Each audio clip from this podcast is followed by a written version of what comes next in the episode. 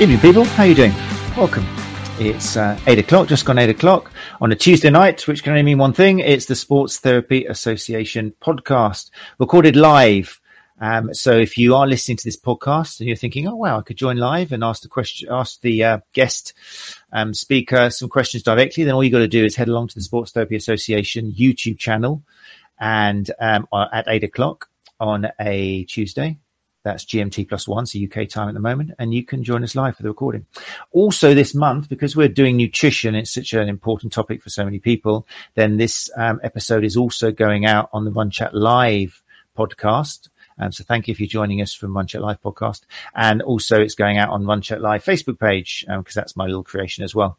Um, but yeah, this is the Sports Therapy Association podcast. And already we have people coming into the room joining us live. It's a great way of um, mixing with other soft tissue therapists, especially if you're in the UK, because you're bound to have people coming in from your region of the UK. So you can network, ask questions. You don't have to be an STA member. You can um, come along and have a look about what the STA is all about. Um, and it's like we always say, it's free CPD. You know, we are bringing you, I mean, I'm biased, obviously, because I choose the guests with us some help, obviously, from Big Gary, but, um, we're bringing you information which we think will be useful to you. Um, and, um, not only is it something you can use in your CPD folder, but also gives you an opportunity to investigate further with our guests websites and courses and all these sort of things. So if you do decide to join us live, um, I can bring your comments up on the screen. So Becky Carroll is with us, first through the gate as always. How you doing, Becky? Thanks for joining us. Uh, Andy Glover is also here saying hello, peeps. And you can't see this obviously if you listen to the podcast, but their names are appearing on the screen. Um, uh, along with your logo, if you're trying to kind of get your uh, logo out there, that's a great way for networking, that sort of stuff we are going to do uh, a focus on business soon. Um, I'm just getting guests together for that. So that'll be an interesting one if you're interested in how to get your logo out and branding and all that important part of the business, which often lacks when it comes to CPD. Uh, Catherine Reimer's here as well. Catherine Reimer says, Hi, everyone. Sorry I missed last week. Forgiven, Catherine. You said sorry. That's the most important word. Thank you. Um, I completely forgot what day every day was last week. Mm, sounds like you. Maybe it's nutrition. Maybe you should diet, Catherine. Maybe you should have a word with tonight's guest, maybe about that if your memory's going. I don't know. But anyway, you've caught up. Thanks, Catherine. Great. Thanks for coming along. So, before we get into tonight's episode, um, I would like to thank, obviously, last week's guest, the one and only um, Matt Fitzgerald. Um, I've had comments already saying, Matt, you really like this, Matt, don't you? And I do. Uh, and um, apologies if I came across as a little bit sycophantic and kind of like all over him, um, kind of a man bromance thing last week. But he's just, I mean, it amazes me that runners don't know about him um, and, and therapists who work with runners. I mean, just look you can watch it on YouTube, okay, and you'll get a better idea what I'm talking about. But I'm going to show the slides I had here, the books he's written over the last, let's have a little think, probably since 2000. So the last 22 years we're talking now. Um, and I've been with him since 2006 or so with brain training for runners, which was amazing. And there's so many books out there, probably over 30 in total. Um, and if you do work with runners or you're a runner yourself or an endurance athlete, check out Matt Fitzgerald, fantastic sports nutritionist as well as amazing endurance runner. Um, so well worth checking him out and checking out the website, um, 8020 um, endurance.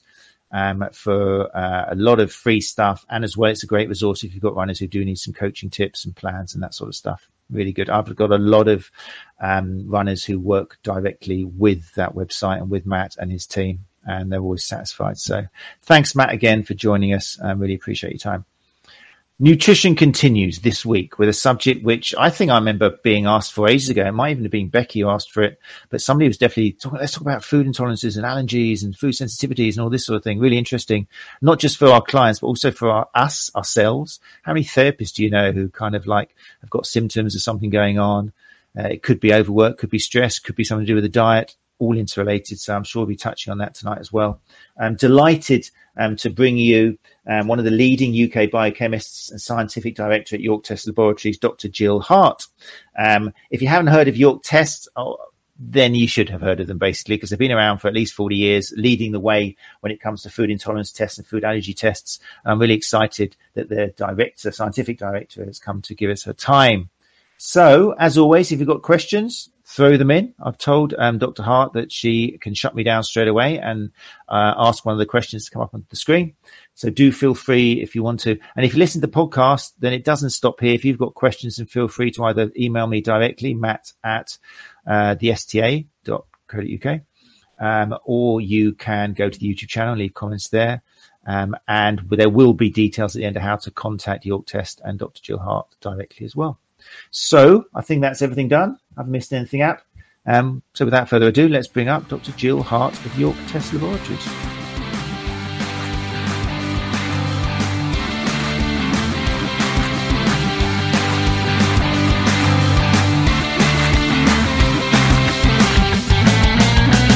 Dr. Hart, how are you? Oh, very well, thank you. And thank you very much for inviting me this evening. I'm absolutely thrilled to bits to be here uh, and great to be talking to you. You come heavily recommended. Um, I've known about York Test for a while, but I've never had the pleasure of knowing your name. Um, so it's, it's, it's, an honour to have you along. So I really appreciate it. It's a great topic that so many people are excited by. So I really appreciate your time. Um, yeah, it's a topic I'm really, really passionate about. So I'm, I'm looking forward to talking to you tonight. Well, I imagine are because you've been with York Test for how long are we talking now? When did you join them? Beginning of 2000 somewhere? 2005, I joined York Test, so it's been 17 years. I'm sure it doesn't um, seem like it. No, it's it's gone in a flash actually, and uh, you know it's been a great it's been a great time actually, and, and still is within the company. Um, and you know the main thing that that motivates me within the company is the fact that we we do make a difference to people's lives um, through our, you know, our food intolerance testing, also allergy testing, and our other home health tests as well that we offer. So, you know, that's that's what uh, you know motivates me uh, in hearing stories. That, you know, I know that you'd mentioned uh, about Gary's, uh, you know, and uh, mentioned to me as well about uh, experience of people getting better when they've changed their diet. Which is we have, yeah, we have had, we do know some people in common who literally mm. has been a life changer just by mm-hmm. being connected to the right person, the right professional. And that's been a, as we were talking about off air, anyone who's joined in our shows, that's been quite a common theme. And it's something I just want to reiterate again because it's equally as important tonight. As massage therapists, people often we're the first port of call for someone who's in pain. Um, wherever the symptom is, they just think I need to lie down for an hour and just relax and, and a massage will help me feel better. Um, and this includes maybe um, kind of abdominal cramps and things like that, and just a sense of mm-hmm. disease, mm-hmm. which could be to do with, we'll see later on, with food intolerance or an allergy of some form. So we've got quite a big responsibility if we ask the right questions in our subjective assessment of them. Um, we can mm-hmm. direct them to people like yourselves the same way as we can work with female pelvic health specialists and male pelvic health specialists and rheumatologists and and we've looked at sleep disorders. So many things we could help with as long as we're well linked within uh, health professionals. So mm-hmm. do you find that you do work with other practitioners? Do you find other practitioners sending people your way? Absolutely. Yeah we work with many different types of practitioners obviously nutritional therapists but through through all sorts of disciplines through to the medical profession as well uh, you know referring through to us and our services and we you know, we support practitioners. We, we often don't need to, but we can also support practitioners with nutritional um, support as well because we have a, um, you know, um, BANT registered uh, nutritional therapists on board that, that work with us and help support our, our customers and practitioners as well. Fantastic. So for, for people who aren't aware of York Test, um, just saying mm. hello to Caroline Arnold. Thank you very much. Glad you join us. And Glenn Murphy, thanks for joining us. People are still coming in. A little bit late, people. I'll expect a little uh, excuse and a letter after why you're coming in at nine minutes past eight. But let me just bring up on the screen a little grab of the website I did. There we go. You can talk us through it, Dr. Hart. How, how did you start with York Test back in 2005? Well, I mean, I, as a, as you mentioned, I'm a biochemist. Um, I'm actually a, a, PhD in in pituitary function, so female hormones is a you know great interest to me as well, actually. Um, and my career has has been through uh, to start with at the NH- in the NHS as a senior biochemist at Hammersmith Hospital, but then actually working with uh, companies developing hospital tests from scratch. So things like your hormone test, infectious diseases, etc. So when I came across York Test in 2005, it was uh, a very exciting business for me because you could, you know, we were actually we've got a fantastic laboratory which I'm going to talk about later. Um, you know, right through to the to the customer and practitioner that we support, all in all in one sort of building. And uh, you know, for me that was really exciting. And also, what struck me really as somebody who's many years of developing tests was the quality of the work that was done and the, the, the care uh, duty of care, um, quality control, and reproducibility and accuracy of the tests that we were producing and manufacturing ourselves. We actually developed ourselves. The you know York Test developed the first food specific IgG test, which is what we're going to talk about today. Um, in 1998, so it was a spin out from you know York University scientists, um, and you know that that test was very novel then. Tests tests such as those were, you know, early days of those sorts of tests. And we're really proud that we've been able to offer that food specific IgG test that we manufacture ourselves in our accredited laboratory, um, you know, for 20, 24 years now. so, yeah, we're really proud of that. I think the fact that the company itself has been around for so long, mm. delivering the services, and the fact you've been with that company since 2005 is testimony to the company you know, yeah. ticking the boxes for you to stick around someone of your experience yes. than mm. that.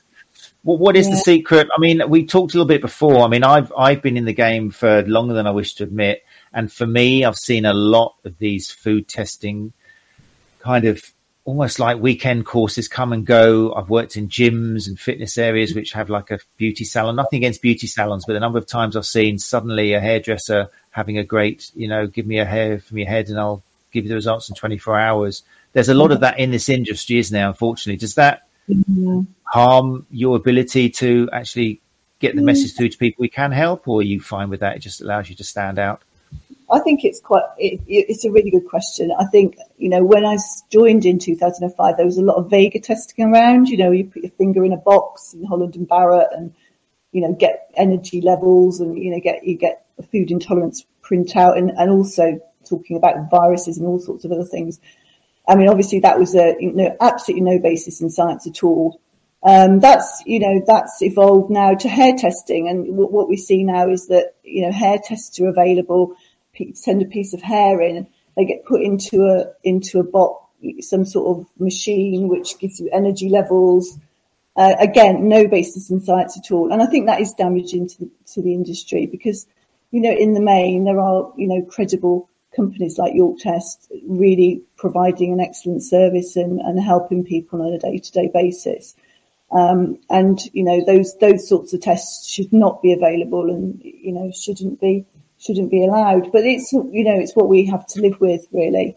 And so yeah, you, you know when you're looking for a food intolerance test, it is really important to to look at at a, a, company that you know has got the heritage, but also we we're really focused on the evidence base behind what we do and provision of evidence too. That's really healthy, and it's great. And I mean, we see it in our, we see it in all industries. Whenever there's some, whenever such a large uh, amount of people have a problem with an issue, then you're going to see so many quick fix solutions and things appearing. So yeah. it's healthy for us to actually hear that it happens to other industries as well. I, th- I think you, you know, when you talk about people having, you know, symptoms. I think that's a really good point because, I mean, I was looking at our recent stats. You know, we, we, we gather a lot of information. We have quality management reviews twice a year where we review all our survey data and feedback and our stats. And, you know, I was looking at our recent stats just before I came on air. And, you know, for, for us, um, about over 80% of people that have come to us with symptoms have been suffering for more than a year and actually over 25% more than 10 years. So these are, you know, people have been suffering with symptoms like digestive problems. It might be low energy, low mood, you know, muscle, joint pains, um, skin problems, headaches, migraines, etc. Um, they've been suffering a long time, and often they have sought help elsewhere. And you know, they may have, have got some benefit, but you know, they still feel that there's something going on for them, and they don't know where to start. They they think, well, where can I begin? You know, we know that you can start with by doing an elimination diet, which um, you know, which is the gold standard. But if you if you have no knowledge at all about where you're going to start, you you know you you know is it this or is it that? It's virtually impossible to determine the exact combination of foods that you might be reacting to just by guessing uh, and trial and error. Um, and so what we provide at York Test is a, a route map for for an elimination diet, a starting point. So rather than starting with no knowledge at all, you can come in and say, well, actually, yeah, my IgG, my antibody IgG, and that's what we actually measure in the blood, um, food specific IgG antibodies. My IgG levels are raised. That's not usual. And therefore, if I, you know, choose to take those specific foods out of my diet that have got those antibodies, then, you know, that's giving me a starting point for my elimination diet. Yeah, very, very interesting. Um, yeah, we'll talk about the IgG tests mm. in a second. First okay. thing I've got to, I promised I would tell, ask this question because even, you know, it, I think it's a question that affects a lot of people. Um, mm. The difference between an allergy and a food sensitivity. And the words yeah. which we kind of throw around, sometimes it's almost we feel it's synonymous, but in your line of business, there's quite a big difference between the two, and it's important to establish what's going on.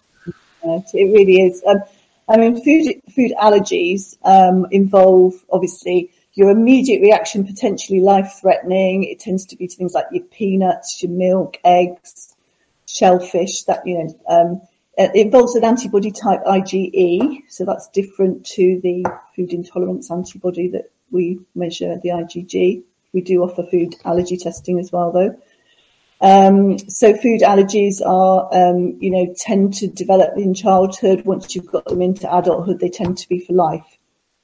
Food intolerances are very different. And actually the word food intolerance covers an awful lot of different types of tests. So some people think of maybe lactose intolerance, maybe chemical sensitivities, things like reactions to, you know, caffeine or sulfites, things like that. Um, they might think about um, celiac disease, obviously an autoimmune condition reacting to gluten. Um, they might think about uh, FODMAPs, you know, the uh, fermentable small chain carbohydrates that can cause reactions. All of these are different types of food intolerances, but um, these aren't aren't things that have all got tests for. You can't test for, you know, caffeine reactions, etc., sulfite reactions. But um, so what we do is actually look at the IgG reactions for food intolerance, um, and that's the, the, sort of food intolerance that we look at at York Test. So how we, we recently we had a month devoted to sleep, and without kind of causing people to catastrophize and kind of worry about mm. things for too long, we we we were talking about how high the prevalence of sleep disorders are, and people putting up with feeling tired throughout the day because they are waking up more than three times a night because they are getting sometimes just even less than seven hours sleep can make a big difference. So, what's the prevalence like for, for food intolerances? Is it something which people don't realize how many people suffer from it? I don't realize. I mean, the, the prevalence worldwide of food intolerance and food related uh, reactions is, is like about 100 million. I mean, it's just huge. But actually, if you look at, I mean, the best stats were from Allergy UK uh, some time ago, and they, they estimated that 45% of people actually suffer from some sort of food intolerance reaction.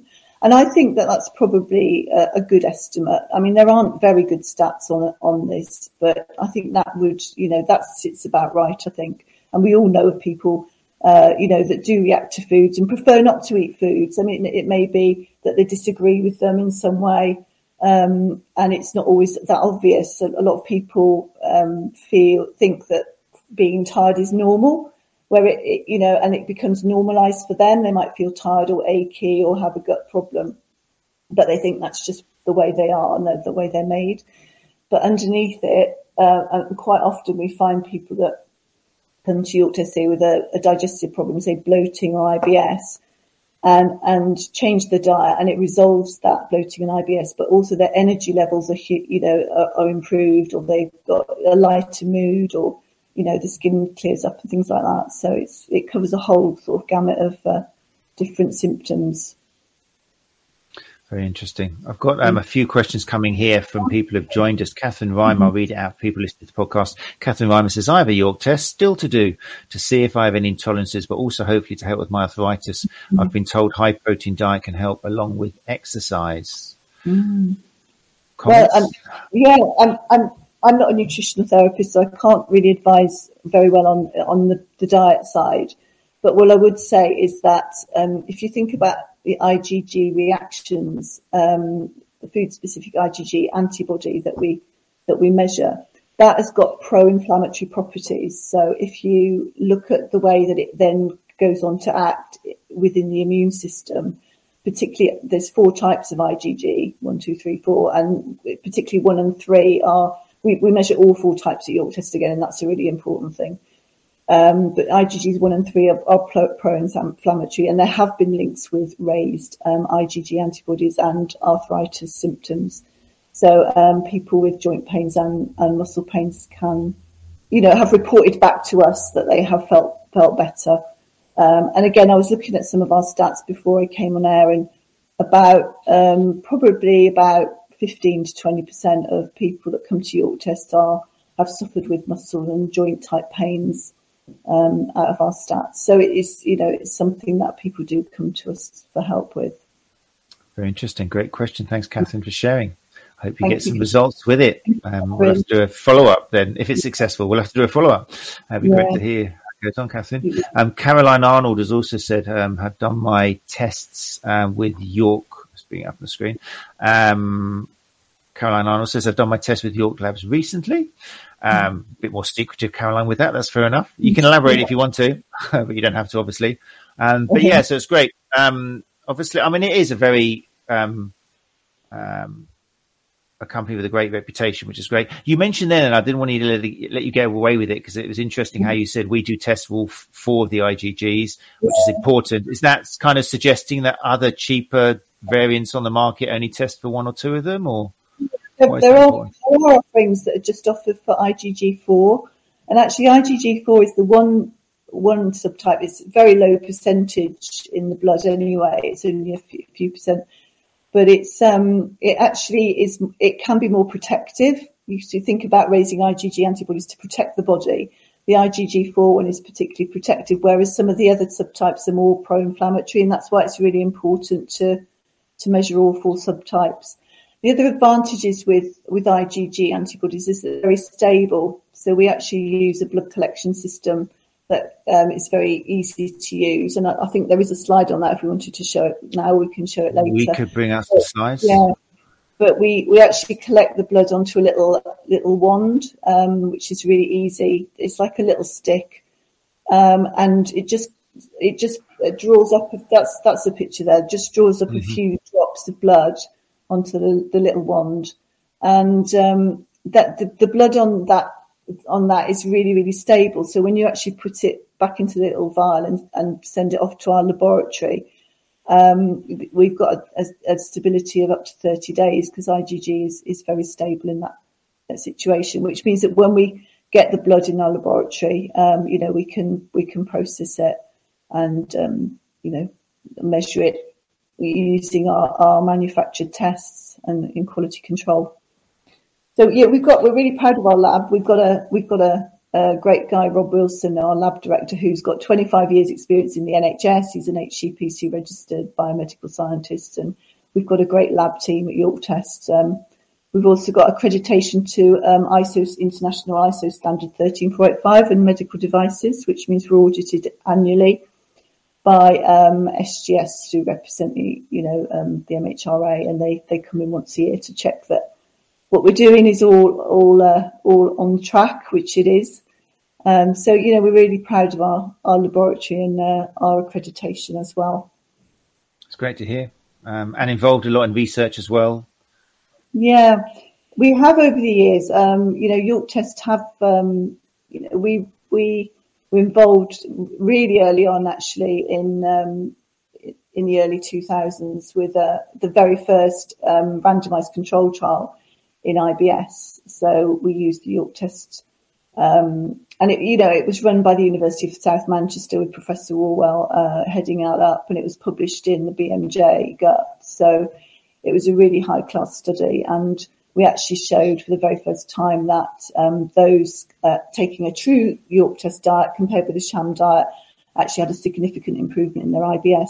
Now, since that was published in 2004, I think it was, there have been lots more studies in IBS that have been published, uh, randomized control trials and other trials, um, and also in, in inflammatory bowel disease, things like um, Crohn's disease and ulcerative colitis, that shows that an IgG guided elimination diet uh, is is effective, you know, and significantly effective in in trials. So, um, similarly in migraines, um, uh, you know, other studies as well. There's been quite a lot of work on in low mood, um, depression, and and um, you know other, other, conditions too now. So it's a really interesting time actually because we've. I feel like we developed this in 1998, and in the early days, you know, the science was there, but we were sort of helping forge that science. And now I feel like the science is caught up or is catching up, and there is so much more in the literature now, um, you know, to, to, to evidence base what York Tests doing. And it's a particularly interesting um, uh, article that was published recently that she actually compared a, uh, a gastroenterologist um, pr- uh, proposed diet versus a low FODMAP diet, which is the fermentable uh, low chain polysaccharides, versus an IgG diet uh, based diet, which is obviously what York Test offer. And the IgG diet came out on top uh, for people with IBS. So, I mean, again, that is in- encouraging proof of what we actually see every day and we hear every day back from our customers. Fantastic. Yeah. Mm. Well, look, funny you should say that because Caroline Arnold now has now become your biggest fan. Has mm. totally opened up with what's going on. Um, thanks for that, Caroline. So, um, uh, done your tests. So let's bring this up. Caroline Arnold says, my test showed I'm allergic to wheat and intolerance to cow's milk and egg yolk, exclamation mark. Um, quite common, those ones, aren't they? Well, not everybody, but I mean, if anything's going to show up, I believe that, um, yeah, the wheat is often there, isn't it? Is it something, has mm. being someone who's followed this along the years, is the quality of food is a relationship between our diet and the quality of the food we're consuming related to an increase in tolerances, or is it on the rise? Do you think, and is it causation yeah. correlation or what? I do think it's on the rise, and I think it's related to a lot of different things. I think, um, particularly the quality of food. You know, people are eating a lot more processed food and with a lot of different additives. And if we think about the, the gut, gut membrane is very fragile, you know, 70% of your immune system is in, in your gut. Your gut microbiology is really important to keeping that immune system active and, and on top of things. And um, eating, you know, processed foods, um, uh, additives, things that aren't aren't really supposed to be eaten almost. And obviously, the, the you know things like environmental factors as well, pollution, um, like that can affect the gut as well.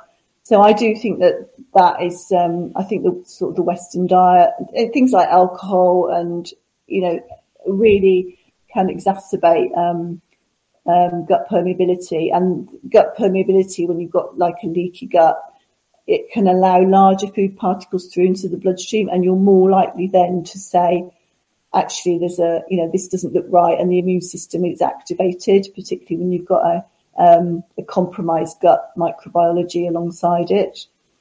I was really interested actually to, you know, reading about um, a lot of athletes. I mean, 30 to 50% of athletes, I, you know, I was reading, you know, suffer from gut problems and a, a lot of high intensity training can um, can actually impact the gut and, and actually um, cause more permeability. So I think, you know, from a, from a performance point of view and sports performance point of view, actually protecting that, you know, that area, if you're talking about, you know, wanting to get peak performance, your best energy levels, you know, you know, the best gut function, etc., then that's something to consider too. You know. mm. Yeah, very interesting. And Matt Fitzgerald last week, who's who's done a lot of studies traveling around countries, any excuse to travel for Matt, but um, spending time with elites from different countries to try and work out if there is such a thing as the perfect optimum diet. And obviously there's not because he saw amongst elites, there's variance. He came out with a great comment saying if there was uh, one perfect scientific based diet for endurance, then it certainly wouldn't be culturally based because people in Japan obviously excel in some sports and in Kenya mm-hmm. others. So it's so the variety was there, and he was basically saying what you're saying is is the amount of processed foods that sadly people eat. Eat a bit of everything. That's great. Don't deny yourself of anything. A lot of diets are based on don't eat this, don't do this, don't do that. And he was mm. much more from do whatever you like, but just follow these five principles of variety. And it's tricky, isn't it? Our lives are very much not like that. Mm. Um, we're often told yeah. not to do it thing. And yeah, I'm, so I'm maybe yeah. I'm, I'm absolutely fascinated by the, the, gut microbiology, and you know certainly there's been some really, and there's a really interesting paper just come out. Um, oh, I can't remember the name now. Oh, Cat, uh, Cataldi et al. Um, uh, just just come out, and actually it looks at um, physical exercise and the impact that has so uh, on the gut microbiology, so the different types of bacteria that are present in your gut. So there's like different sort of strains of bacteria that are prevalent that obviously have different functions from people like ultra marathon runners versus rowers, but you know, and so you, you know, this is going to be a huge area, you know, in future. I think because you know people can actually start to really understand what's going on in terms of the gut microbiology. I was, I was interested that you, you picked up, you know, when we're talking about Caroline's results, you know, mm. to, you know, she's reacting to, uh, you know, cow's milk and wheat and things like that. Mm. I think, um, you know, she's, um, and you, you said, oh, that's, you know, the sort of, that's quite common. I mm. think it, it is and it isn't. I think, you know, you, people will be surprised about the sort of, we call it a fingerprint of, you know, reactions that people react to because often it's the things you don't think, you know, if you think you're eating healthily, you know, it might be the protein in carrots you're reacting to, or, or it might be lentils or soya or, you know, other things that you might not always consider. And obviously people, if you, you know, eat a lot of wheat, you've got, I guess, a higher probability of reacting to it, but it isn't always the key ones that are causing the problems. And, you know, it's, that's why it's, I think, really important to do a test and find out your particular, you know, pattern of reactions because it's uh, it can be quite a surprise sometimes. We get quite a lot of people reacting to yeast and they think, oh, you know, that's uh, that's a surprise. I wouldn't have thought that. You know, having a problem with bread, and is, is it the yeast, is it the wheat, or is it something else in there that's that's causing the problem?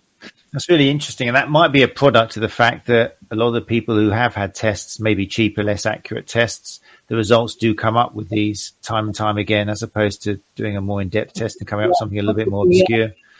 Because most mm. of the people you do meet, oh yeah, the food intolerance test. Oh yeah, apparently I'm allergic to wheat. I mean, I hear that from anyone who's had a food intolerance test. They seem to be singing about that or gluten intolerance or something, but you rarely hear people. So maybe it does vary a lot. I mean, I, I had my first test obviously when I joined York Test and I've been doing it every year since, um, you know, and react, I've never reacted to wheat or gluten, but um, I'd react very strongly to cow's milk, and I do every year. I mean, I cut out cow's milk with the majority of the time, but I still have a little bit of it, and um, you know, I still have that as a consistent. But you know, my other ones are a small amount of egg yolk, sorry, egg white, um, and then um, often like flaxseed, linseed, um, will come up as well. So, and, and if I have more soya, then soya will come up too.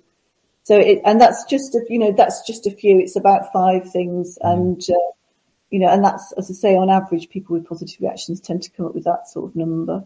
I'm just reading Caroline's response actually, because she said she's five Gosh. weeks into her diet and I found big changes with my IBS, energy, mood, and hoping my migraines will ease. Definitely headache easing. Isn't that fantastic? And thank you so much for that feedback, Caroline. Um, you know, it's something that, as I say, we, we get feedback about every day uh, at York Test. We we are really proud of our evidence base and our and our uh, you know, and thank you, Caroline, for that recommendation. Um, you know, we're, we're we do capture feedback every year, and we we originally published back in 2007. Uh, we had a study that was um, carried out by York University that looked at 5,286 people that had taken the York test at the time. We we um, detected 113 different reactions there. We've, we extended our panels since that and up to over 200. But um, and you know, 76% of people that took the test reported back that they felt benefit, um, and of those that adhered to the diet rigorously, 68% found the benefit within th- three weeks. Now that I use that as my bench. We published that. That's all published. I think we've got some of the data actually on a slide if you wanted to show it. But I, you know, I've already gone. You know, I've kind of described it anyway. Um, so um, if you could use through the slides, the next one.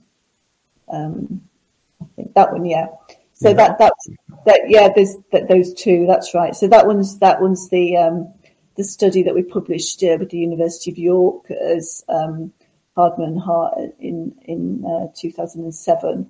So you can see that overall, 76% of people reported um, a feeling a benefit. Um, it is uh, a survey. You know, it's not a randomised controlled trial, but I think this reflects what we're seeing genuinely, generally. Um, mm-hmm. and you can see that musculoskeletal joint pain, rheumatism, arthritis, you know, is about 64% of people up to, you know, gastrointestinal.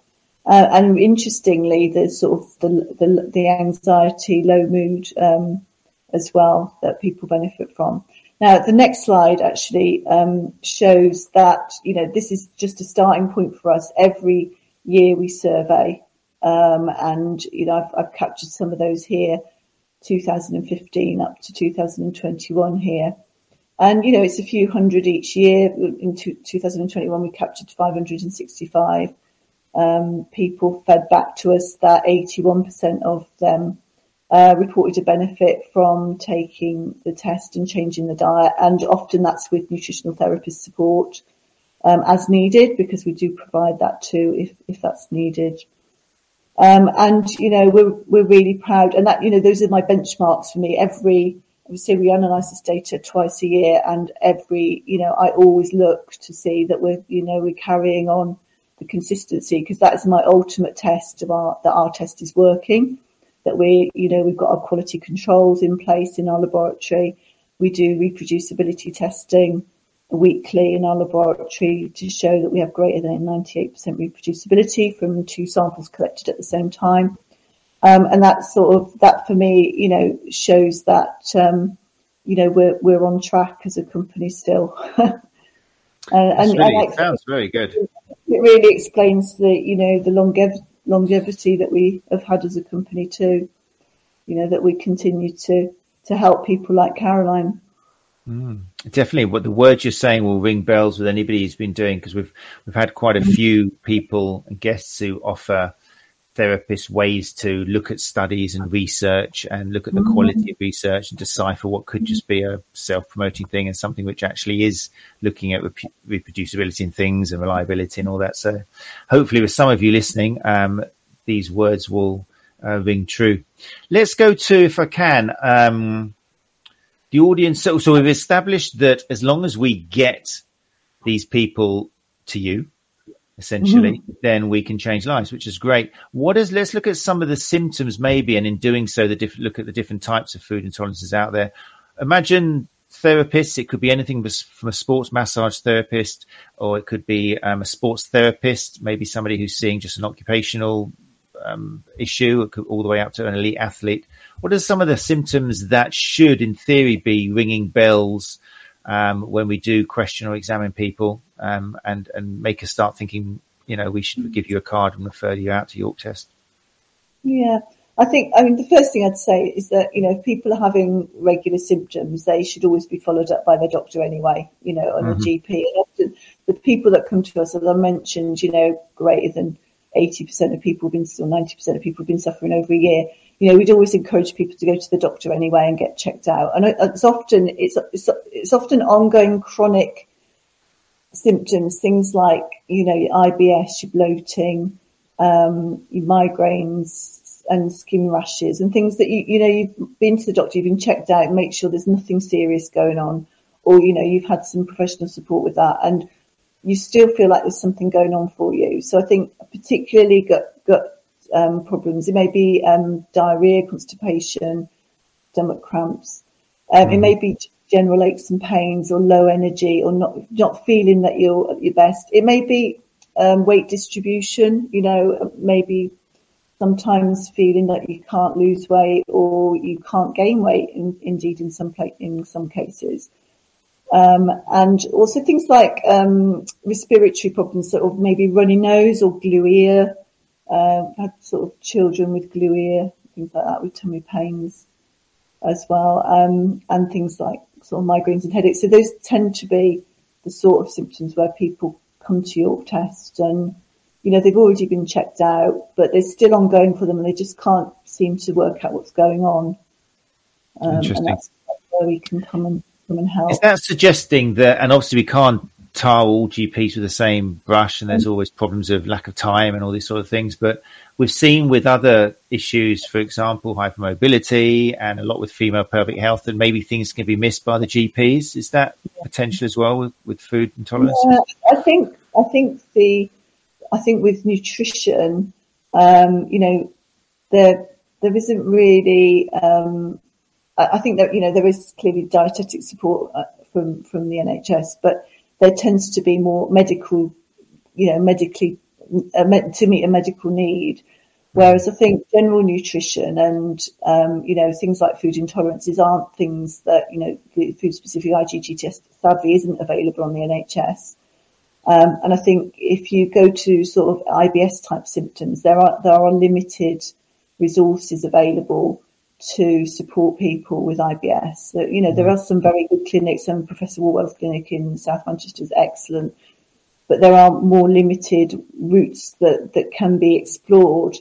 Um, and so sadly, people once once something you know something serious anything serious has been ruled out, they tend to say, well, it's nothing serious, nothing to worry about, just sort of carry on with your life. And I think that's where people still want to explore clearly what's going on for them. And, and a lot of, for a lot of people with IBS, it's, you know, they can't actually go out because they have to be near a toilet, they have to be near facilities. It impacts the social life. It's similarly with, as, you know, migraines and, you know, um, skin, skin problems, etc. And, and, you know, that's, that's where, uh, a lot of people still sit uh, even after support. So, you know, that's that's where people often come to us. And what about with you mentioned like your interest in gut bacteria? Let's imagine we have got a high performing athlete who's coming to mm. us.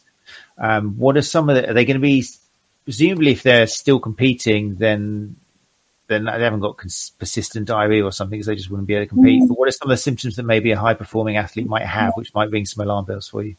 Well, I, I do think the bloating and, and abdominal cramps and things like that. I think I think um, and, and they can and still suffer from diarrhea as well and, and that and constipation and, and those sort of digestive problems.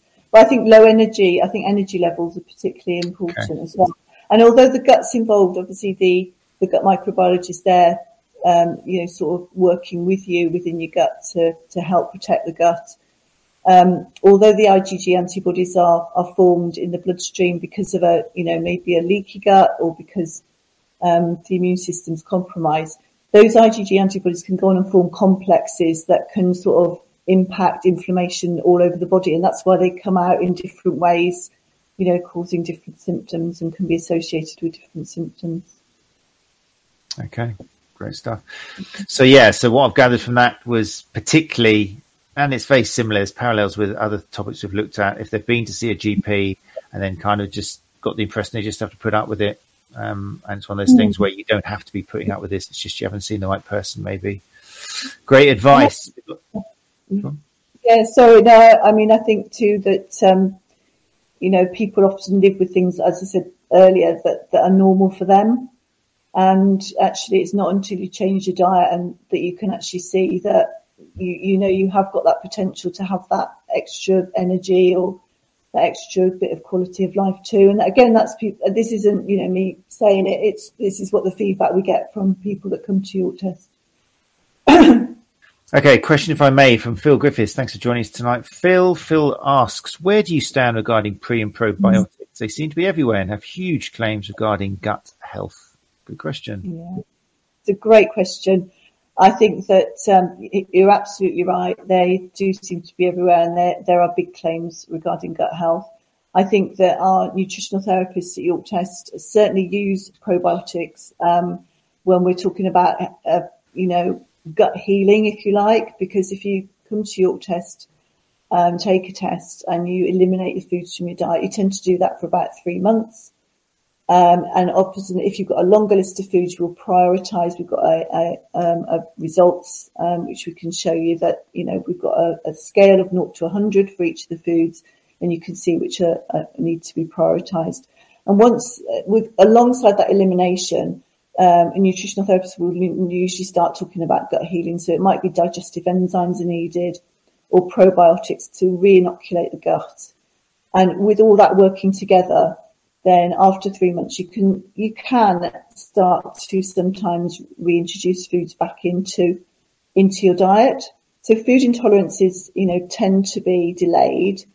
And, um, you know, so an allergy is an immediate reaction, but a food intolerance tends to be delayed. So what you eat, or maybe on a Saturday, you might get a, a reaction to maybe on a Tuesday or something like that.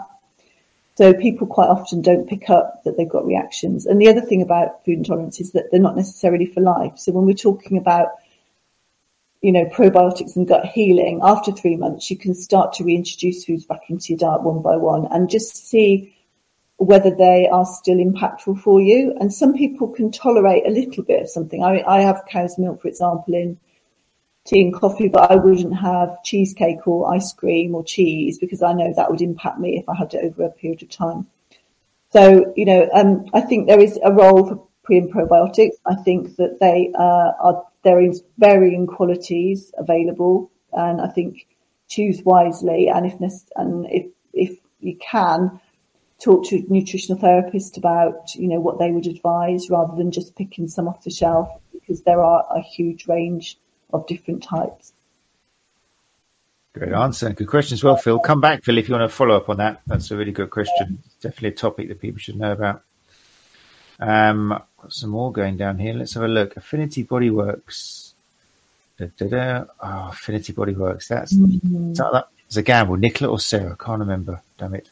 You have to tell me. Sorry, Affinity Body Works. You won't mind me. Um, Affinity Body Works says, I had a York test around 10 years ago. It was somewhat accurate and a starting point. Low FODMAP was a better option eventually, and now I'm trying out the Nerva app. Okay.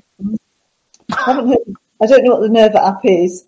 Um, the low FODMAP, yes. I mean, low FODMAP is often used in conjunction with the IgG based diet alongside it. And so that nutritional therapists will often talk about reducing. Um, so low low FODMAP FODMAP foods are fermentable short chain um, carbohydrates, uh, polysaccharide, uh, oligosaccharides, monodisaccharides, and polyols.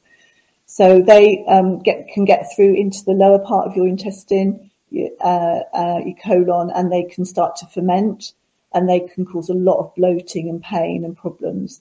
So often similar symptoms to those caused by, you know, the you, or relieved by the IgG elimination diet. So some people use them uh, alongside each other and they, they, both can be beneficial in different ways. Although I did mention the study earlier that, um, you know, in IBS with diarrhea, it was found that the IgG diet was, was better than the FODMAP, low FODMAP diet. So I think everybody, uh, you know, is different. And I think, you know, you were talking about your speaker from last week, which absolutely says that we see that too everybody's pattern of food reactivities that have positive reactions is, is different and unique to them. And for some people, a low FODMAP diet is a, is a better option or a, an option that is often used alongside. Fantastic. Um, Becky Carroll, watch out now. Becky's got great questions always under that hat. Becky mm-hmm. Carroll, what are the beliefs behind what causes intolerances? Are they mainly hereditary? Are you seeing more intolerances today than when you started with York? We kind of covered the mm-hmm. intolerances getting kind of more prevalent these mm-hmm. days. But that's interesting. Yeah. What are there? What are the beliefs behind what causes them in the mm-hmm. first place? Is there a genetic? I, am sure. I'm sure that.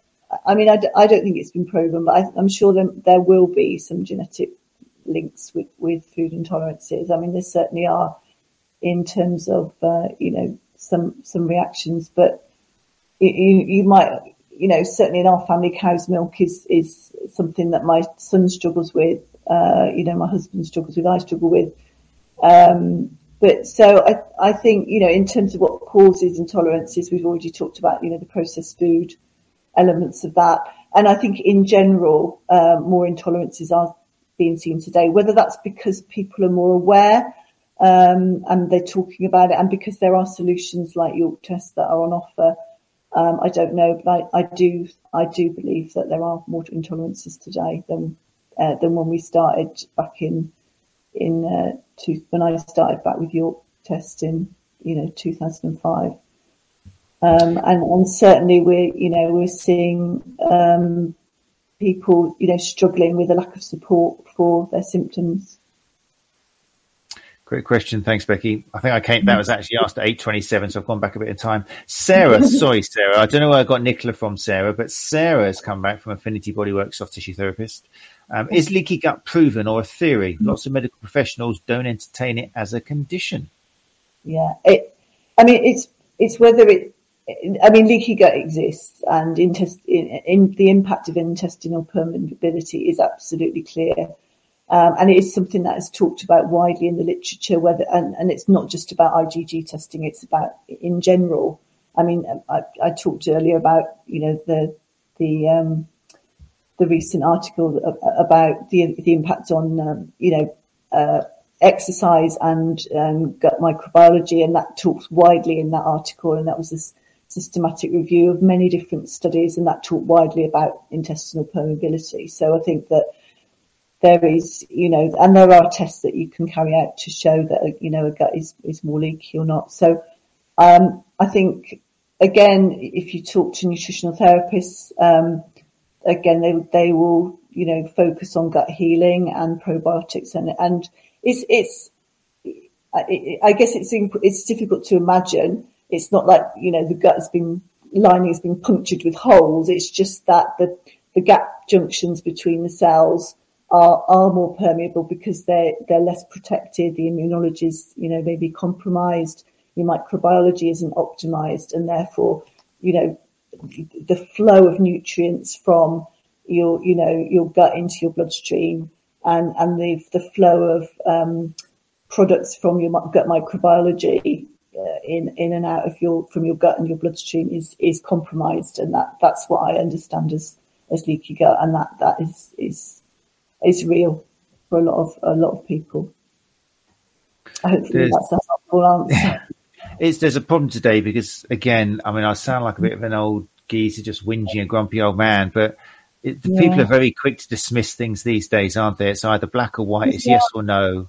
You know, it's tricky. It's fashionable to put stuff down without just looking, or maybe it depends on what we mean by you know, gut, leaky gut, mm-hmm. you know, which is what you've just done. You know, let first of all, let's kind of define it and then argue whether it's kind of a thing or not. So, anyway, I hope that helps, Sarah, and I apologise for getting your name wrong. Yeah, I and I think is it was it Sarah that's just put put down there saying leaky gut was completely dismissed by my consultants. I was treated for it by a medical herbalist and made a world of difference. I was fobbed off. Yes, there we go.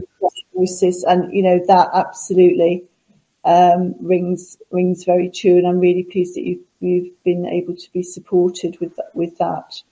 Um, mm. I, th- I think you know you're absolutely right. The um, you know thing, things like that are are quite often dismissed.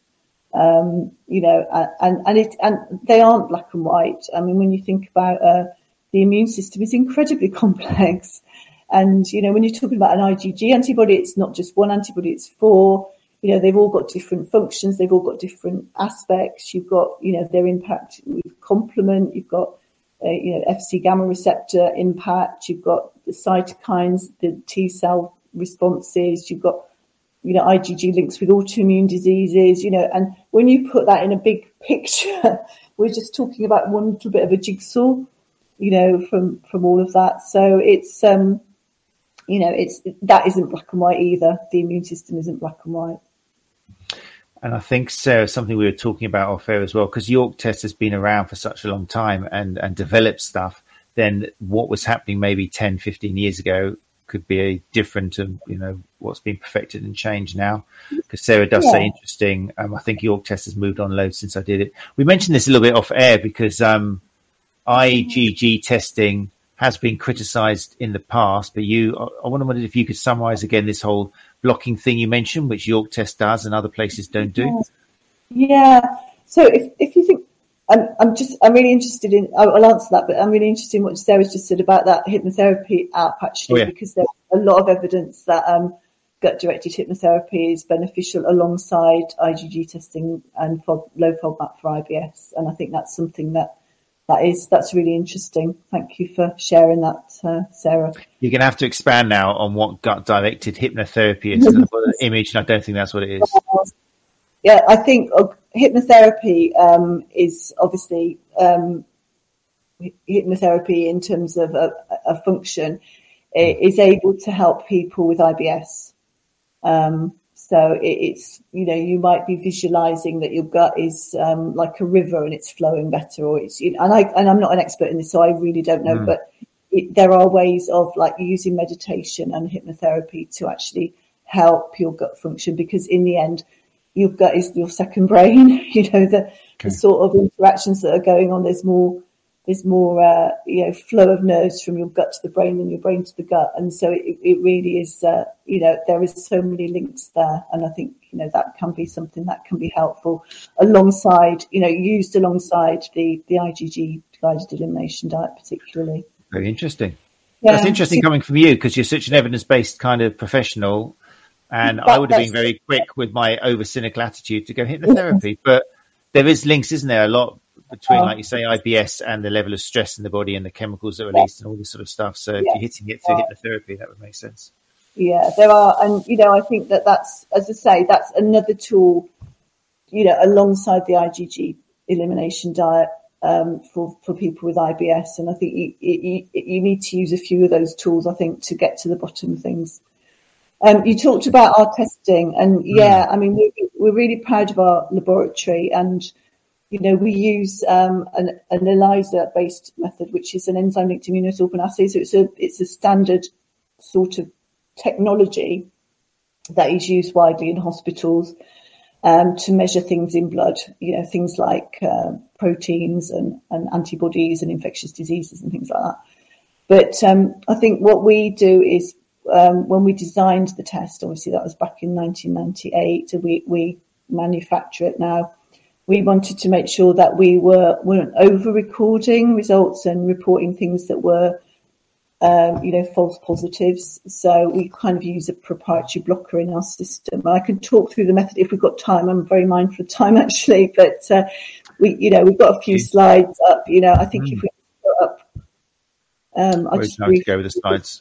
Yeah, so if you go back back a few, back, back, back. Um, yeah, back um, so just to the next one, actually, this one here. So if we look at this slide here, um, the next one after that. Next one. Sorry, the, uh, the sorry, the few before that one. That's it. That's that one? Lovely. Okay, I'll bring it up on the full screen. Again, if yeah. you're watching this podcast, then obviously we're conscious you can't see the slides, but this is where you go to YouTube where all the videos are there for everyone on YouTube. So if you're interested in the topic, then you can see the slide which Dr. Hart will be talking about. Yeah. Here we go. So essentially, um, in each little well that we we each little well we coat with uh, a different high quality food uh, um, stuff, which is is blocked very clearly so to avoid false positive results. So when your actual blood sample comes into the laboratory on a little stick on a little wand, um, that is centrifuged down into a into a, a liquid diluent. Um, we manufacture um, our, our, tests ourselves, and the actual testing process takes about two and a half hours. So in, in each of the little dishes, which I'll show you the the, the wells of um, 96 little dishes in a moment, um, you can see that the the blue circles at the bottom are, say, for example, cow's milk. Um, then we come in with our sample and our blood sample. You can see the, the little pink claw on top of the blue circle. That's uh, the, I always think of an antibody as being like a claw. It's grabbing onto that that cow's milk proteins. Um, if you've got if you've got those antibodies, those IgG antibodies in your blood, then that will capture onto the cow's milk uh, protein, and then we come in with a, a, a linking reagent and um, a substrate. And if the all this link comes together, then we get a colour change in the little well. And if you look at the next slide, uh, we can see the, the 96 wells and all the little dishes uh, have got all different foodstuffs um, dried down. And we use this blocking agent to actually um, prevent non-specific binding and um, reduce uh, to eliminate false positive results. So you can see here we've got calibrators in the first column, A, B, C, D. Those are our positive or negative, low, positive, high, positive, and blank um, calibrators and quality controls that have to pass specification before we release the results from the laboratory. And then we actually measure the degree of yellow colour in each of these little wells um, using a spectrophotometer. So It's a machine that measures automatically the degree of yellow colour in each one. and then we actually scale that up. And the next slide just shows um, an example results, I believe. If you just have a look at that, then we actually put put everything on a scale. Each particular food we put on a scale of 0 to 100. Um, you can see this individual's got like hazelnut of uh, 27, um, sheep's milk, wheat, and, and, and then, you know, you can actually look and see uh, which are high reactivity, so the ones in red, which are borderline, the ones in amber, and then the ones that have got normal reactivity. So it's really clear and helpful for you to be able to prioritise, or your practitioner to prioritise um, what uh, what to remove from your diet. I'm gonna have to do this, aren't I? It's the problem with having such great guests. I end up having sleep studies for six weeks. I end up doing all sorts of things, but it's it's, it's fascinating. You know, I love it because I am um, a cynical person through the things I've seen come and go in the health and fitness industry.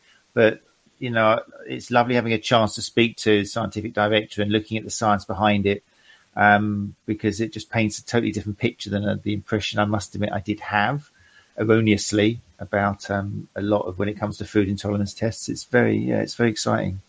Yeah. Great stuff. Yeah. So let's talk briefly. Then we we are finishing, um, unfortunately, because time's coming up. But um, if I can just get rid of that, if um, people listening to this podcast, working with mm. people who they suspect um, would benefit from a conversation with you guys, how what should be the port of call? Where should they direct you, or where should they direct their clients? Sorry, and what would the clients expect when they do contact you? Let's bring up a little um, shot of the York Test again, for example. So I guess you'd direct them towards the web page, would you? Yeah, we, you'd either direct towards our webpage, which was is yorktest.com. But yep. really, I mean, um, oh. come and talk to us. We've got a really great friendly team. Um, and I think on the last slide of, of my the slides I provided, we've got the details there, which you can put up. Uh, okay. So if you call us, and we've got a great friendly team headed up by Gemma, you know, um, who will direct you as practitioners to, you know, our fantastic practitioner wellness hub where you can access, uh, you know, can order tests, you can access results for your clients, you can, uh, you know, um, find out lots of resources as well, lots of uh, guidebooks and information as well. So, um, as a practitioner, so you, uh, can, as I say, you can look at our website on yorktest.com. You can call our dedicated uh, account team or, you know, our, our general account team uh, on 01904 410 410 um, or email client.support at yorktest.com. If you've got any further questions for me, I'm really happy to be contacted too um, on jill.hart at yorktest.com. I think, you know, from a practitioner point of view, we're really proud of, the support that we provide. We can provide shipment of, of blood collection kits directly because it's all all accessible. It's all finger-prick blood tests. It's we can um, arrange shipment of the blood collection kits directly to your clients. We've got the, the wellness hub. Uh, we also offer a different branding, so we can offer bespoke branding to, to your individual practice too, if, if that's what you're interested in, or or unbranded or York Test branded too. So we've got lots of different ways of working together with practitioners um, to help support their, their businesses too. Amazing. And is there um, maybe some literature that can be downloaded or something to have in the clinic that could be on walls for, you know, uh, that's such a powerful way of doing it, isn't it? When people are waiting in the waiting room and reading something. Yeah, we've got some great resources. Actually. We've got some great leaflets, um, brochures, information, etc. And all that can be um, accessed through the team at York Test and through the Practitioner Wellness Hub, which has been a great uh, addition to, to our business to help support practitioners. Amazing. That's um, mm. uh, I feel bad doing this, but Glenn Murphy has come in and said, "Excuse the pun, but food for thought." Thanks, Glenn. Uh, yeah, you've got a habit of doing that, haven't you? But no, definitely food for thought. Um, thank you so mm. much. Um, thank you, Dr. Jill Hart, for giving you your time. Really enlightening, yes. really interesting. Yeah, thank uh, you so much for inviting me, and thank you for all the great questions and. Uh, uh, you know, re- really interesting conversation we've had today. Really enjoyed it. Thank you. Appreciate it. So, um, don't go any go don't go away anywhere, um, Jill. If you can, I'm just going to sign off people from the lounge, and then I'll just thank you briefly for a couple of minutes um, before we go our separate ways for the evening. Um, thanks for joining us, people. Um, people who are joining us live, thanks as always. It's so nice to have people joining us live because we live in a world where it's all very on demand and TV's on demand and all that. So it's great to see, really appreciate people giving up their time to join us and share their experiences as well. Thank you, um, Sarah and other people, Catherine, everybody who shared their experiences. It is your personal information. So it's really nice for you to share it in these discussions, which are downloaded about nearly two and a half thousand times uh, once they go as a podcast. Um, so thanks for sharing that with everybody. Um, next week is the final part of our focus on nutrition. Now, Newsflash, next week it's going to be on Monday at 7 p.m. Okay, so not a Tuesday at 8 o'clock. It's very rare we do this, but on Tuesday I will be on a boat on the way to Amsterdam um, just to get my regular shipment. No, not at all. Just to go and experience a nice cruise, apparently, with my parents and family. And then we're going to have a couple of days in Amsterdam. So because of that, Monday next week, if you want to join us live, Monday at 7 o'clock. It'll be quite interesting to see whether that gets more or less people, whether it's a more convenient time. Um, and we're going to be joined by special guest Catherine Stewart, who's a registered dietitian with a master's in sports nutrition. You may know her if you are familiar with the athletic female, uh, the great team of Gráinne Donnelly, Emma Brockwell, and Dr. Helen McElroy have been on the show before. Um, Catherine Stewart has worked with them, uh, providing uh, guest speaks um, and all sorts of information. Um, wonderful person to follow, even greater username at edible underscore evidence. Edible evidence. What a great. I wish I'd got that. Amazing. Um, so you can catch up with Catherine at edible underscore evidence on Twitter and Facebook if you want a little pre read on what Catherine's all about. Um, but that'll be next Monday at 7 p.m. So do join us then. Adverts will go out and the podcast for this episode will be uploaded in the next couple of days. So once again, thank you to my guest, Dr. Jill Hart um, from the York Test Laboratories. Hope this has been enjoyable, people. And uh, if I don't see you next Monday, then um, uh, do please go to the podcast and leave a little review, leave a rating, because it helps the great information from our guests get out to a wider audience, which is what it's all about. Right, take care, people, and speak to you soon. You're listening to Run Chat Live podcast, putting the evidence back into running injury and performance.